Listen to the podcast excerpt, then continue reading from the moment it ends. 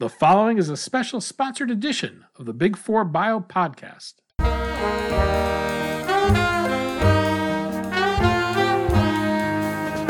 Daniel Levine, and this is the Big Four Bio Podcast.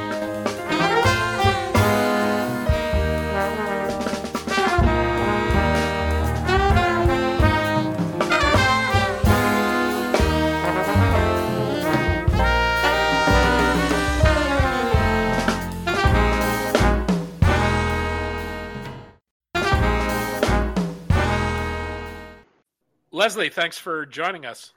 Thank you, Danny. It's my pleasure to be here. We're going to talk about the talent landscape for the healthcare and life science sectors, the challenges companies face recruiting senior executives today, and what companies need to do to find the talent they need. The current environment seems filled with contradictions. We have been at or near historic low unemployment levels, but we also have seen a number of large layoffs in the sector over the past year. Capital flows have slowed after several years of growth. What's the need for talent today, and what are the challenges life sciences companies and healthcare companies face filling C suite and senior executive positions? So, thank you, Danny. And uh, you said something very brilliant and accurate in there uh, relative to it being an environment filled with contradictions. That could not be more true.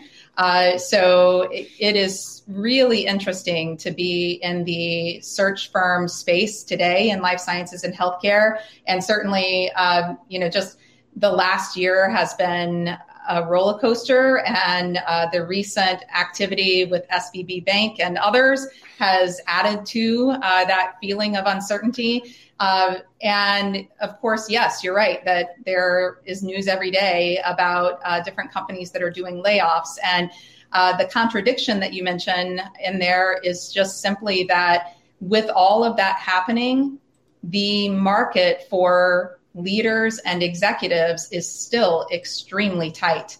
Uh, and it's it's really interesting when I have conversations with executives that are partners of ours where we are doing search work. They will regularly say things to me, something like, "Oh, it must be a lot easier for you to do your job than it was a year ago." Or six months ago, or whatever the case may be. And the reality is that it's not. Um, when it comes to placing executives and leaders in hard to fill positions, it is still extremely tight. Um, we do a lot of work. In fact, most of our work is with uh, startup, early stage, and growth stage companies, most of which are venture capital and private equity backed. And they're all looking for the same people. And so uh, the, the um, competitive nature of that and the fact that they all want that same profile in each of those roles just makes it extremely tight. There's also been a fair bit of attention to what's been called the great resignation, with people wanting to step away from traditional jobs. With COVID, there's been this push for people who want to work remotely. How has this environment complicated the search for talent? In many, many ways, it has complicated the search for talent. Uh, and that is because not everyone wants the same thing, but everyone has a very strong opinion about what they do want. Uh, so some want to be completely remote and they are not interested in having a conversation if the position requires them to go into the office at all. There are others that want more of a hybrid structure. They see the value of being on site with a team sometimes, but they want the flexibility to be at home two or three days a week and then in the office two or three days a week. And they're very firm in their thoughts about that.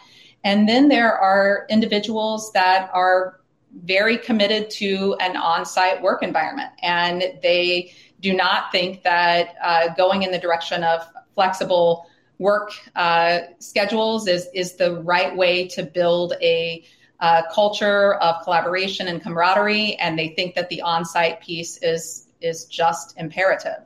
Um, so it, it's really getting to know your candidates and having deep conversations with them, understanding what drives them, what they are interested in doing, what they want to do, and what they will do long term. Because what is very challenging is when someone commits to something on the front end and then six months in has a different idea about what they want to do and are willing to do, and then wants to jump ship. So those are the big challenges. I, I suspect one of the first places you see the effect of competition for talent is in compensation packages. How have those been affected, and are companies having to compete in other ways to land the talent they need? Yes, so certainly we are seeing higher compensation than we ever have before. And in some ways, it, it has gotten a, a, bit extreme. And I have even found myself uh, in situations with clients advising them not to go to an extreme to get a candidate because I, I really genuinely feel like it is my job, our firm's job, uh, to provide good guidance around that.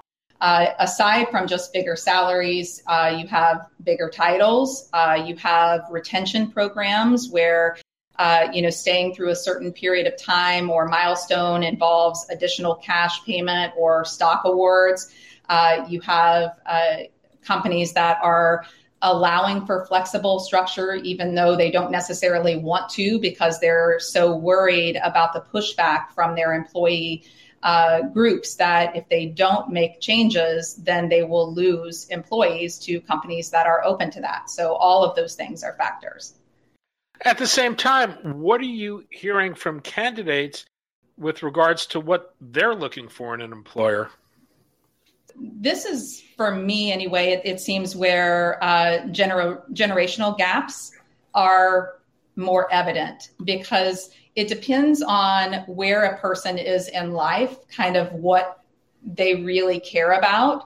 Uh, and so it, you know, it might be tied to where you are with your family. It might be tied to um, where you are just from an uh, uh, um, an age group and what you like to do and and what engagement you want to have. And does this uh, company have uh, an on-site presence where there are activities and you get to know the folks that you work with and build friendships and you know so just all of that uh, i think matters when individuals are thinking about what they are evaluating uh, in employers. I think uh, in addition to that we're seeing more and more candidates talk about what the dei strategy is for companies that they are considering because they uh, you know these the, the generations um, of uh, Y and Z. I mean, they are focused on this. This really is very important to them, and they want to know that they are joining a company that cares about the type of company that they are building. There are long established ways recruiters go about finding talent. Are recruiters needing to look to non traditional places to find talent today? Are they needing to think in new ways to broaden their networks or the qualifications of a candidate? I think the answer to that question is certainly yes, um, but it may not be as extreme as uh, as what you might think. I mean, there's there's nothing easy about recruiting. Uh, there never has been, and in many ways, advancements in technology have made recruiting easier than what it was, you know, when I started more than 16 years ago. So uh, there's that factor. Um, but the market has certainly gotten more competitive, and so we are, um, you know, always talking to our clients about really thinking about what they need this person to deliver and what they need to require in order for this person to be able to do that. Because there are times that companies get um, a little too wrapped around things that don't actually impact the person's ability to deliver on whatever that particular role is focused on. And um, and that might get in the way of them hiring someone that would perform beautifully in that role. So part of it is just about having honest conversations with your clients and stripping back all the extra stuff to figure out what really do we need. And then that allows us to open up where we go to find the person. So it, it's very much uh, what we do is very much consulting with our clients. And when we do that, we understand better who is actually going to deliver on the needs of the organization and focus our efforts there instead of chasing around a shiny penny that may or may not ultimately be the best option. What is Slone Partners hearing from its clients today? Are they looking for the company to do more than just identifying candidates? And what's the value add it's able to bring in a environment like we have right now? Sure. So this is a, a place where I'm very clear on the value proposition of Slone Partners and our focus in knowing how to support startup, early stage, and growth stage companies.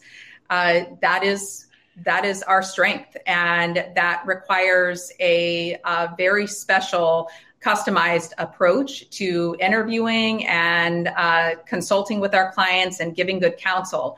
And uh, so the, the reality is that uh, executives that are not just successful, but wildly successful in startup, early stage, and growth stage companies are not necessarily the same ones that are happy, fulfilled, and successful in very large corporate environments. And so finding the people that are both a fit in terms of their experience, intellect, and know how, as well as a fit in terms of their growth um, in building a company, their grittiness, their being, uh, you know, scrappy, and their ability to get things done uh, is really important to those uh, smaller companies.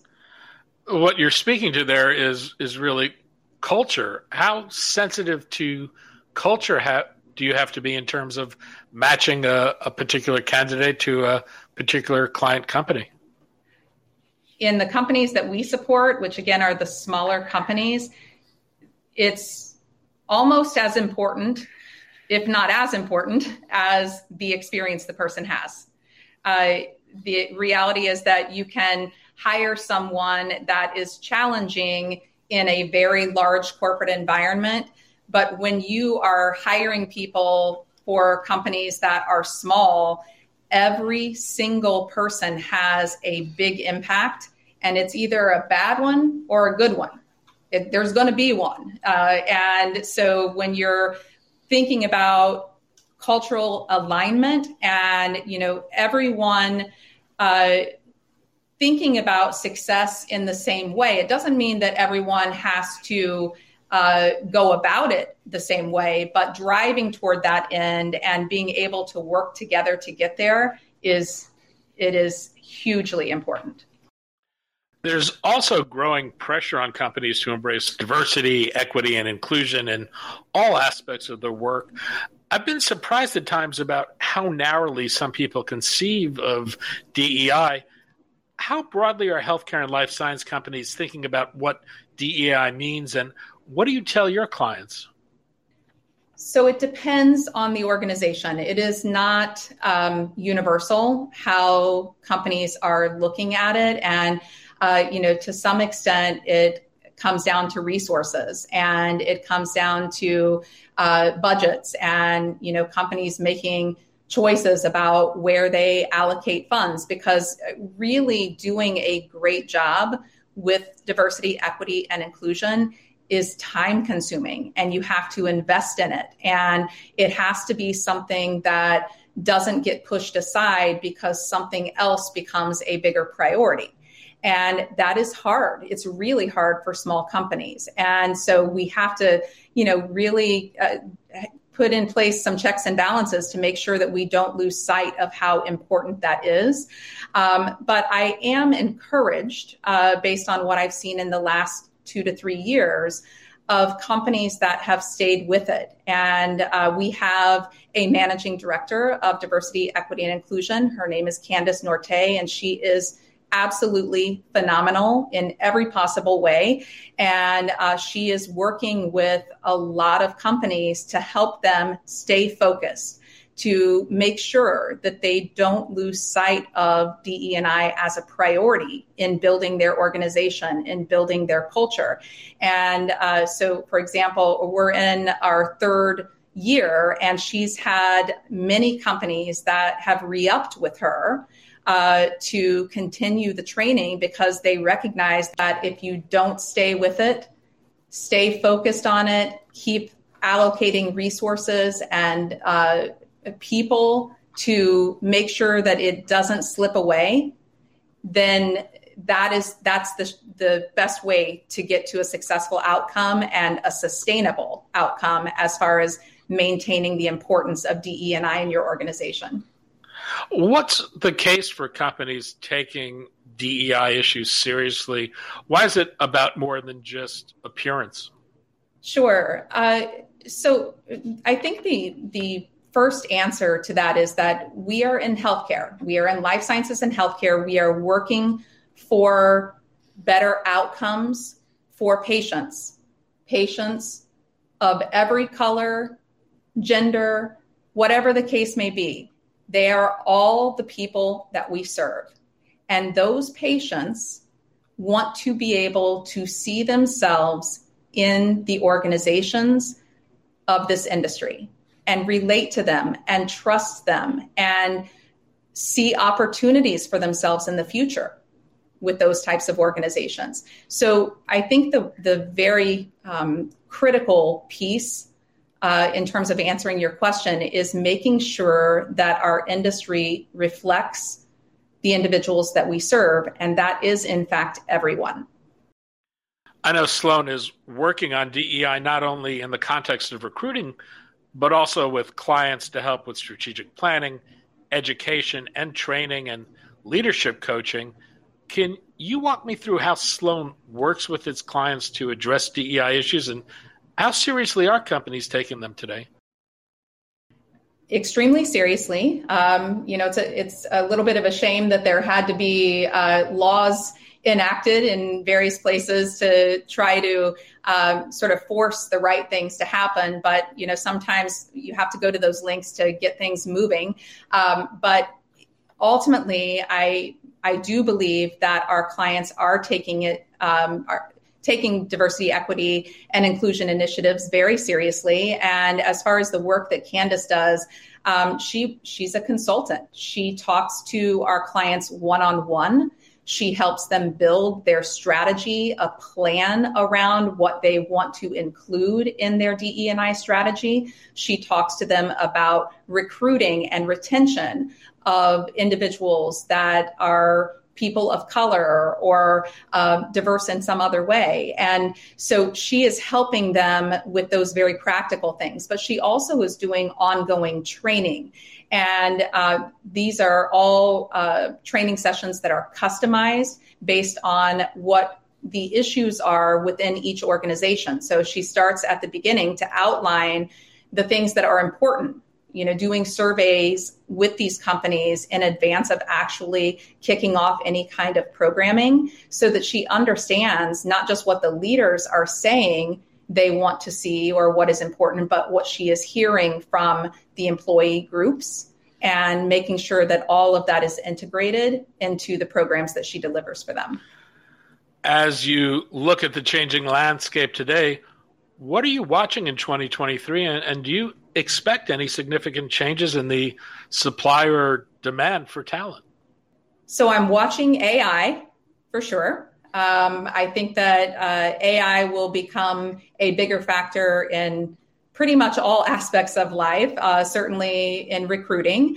Um, but I don't think that it has the ability to uh, replace the thought that a human being is able to apply to the um, full vetting of candidates and and finding that right fit. But I do think that there are going to be things that come out that uh, are important uh, to apply in in the process of recruiting. Um, I don't think that 2023 is going to be frenzied the way that 2021 was, but I also do feel that it's going to remain a very tight market and that the best executives, the best leaders are going to have two and three opportunities at a time. And it's going to be really important for companies to understand motivation of these candidates and to take um, extra efforts to ensure that this is a long term fit and not a short term band aid uh, for a need that they're trying to fill. Leslie Loveless, CEO of Slone Partners. Leslie, thanks so much for your time today. Absolutely my pleasure, Danny. Thank you for having me. Thanks for listening. The Big Four Bio podcast is brought to you by Big Four Bio, a leading aggregator service of four of the top life sciences centers in the world Boston, San Diego, Philadelphia, the San Francisco Bay Area. To subscribe for free to Big Four's daily newsletters, go to big4bio.com. This podcast is produced by the Levine Media Group for Big Four Bio. Our theme music is provided for the podcast by the Jonah Levine Collective and appears on the album Attention Deficit on Alpha Pup Records.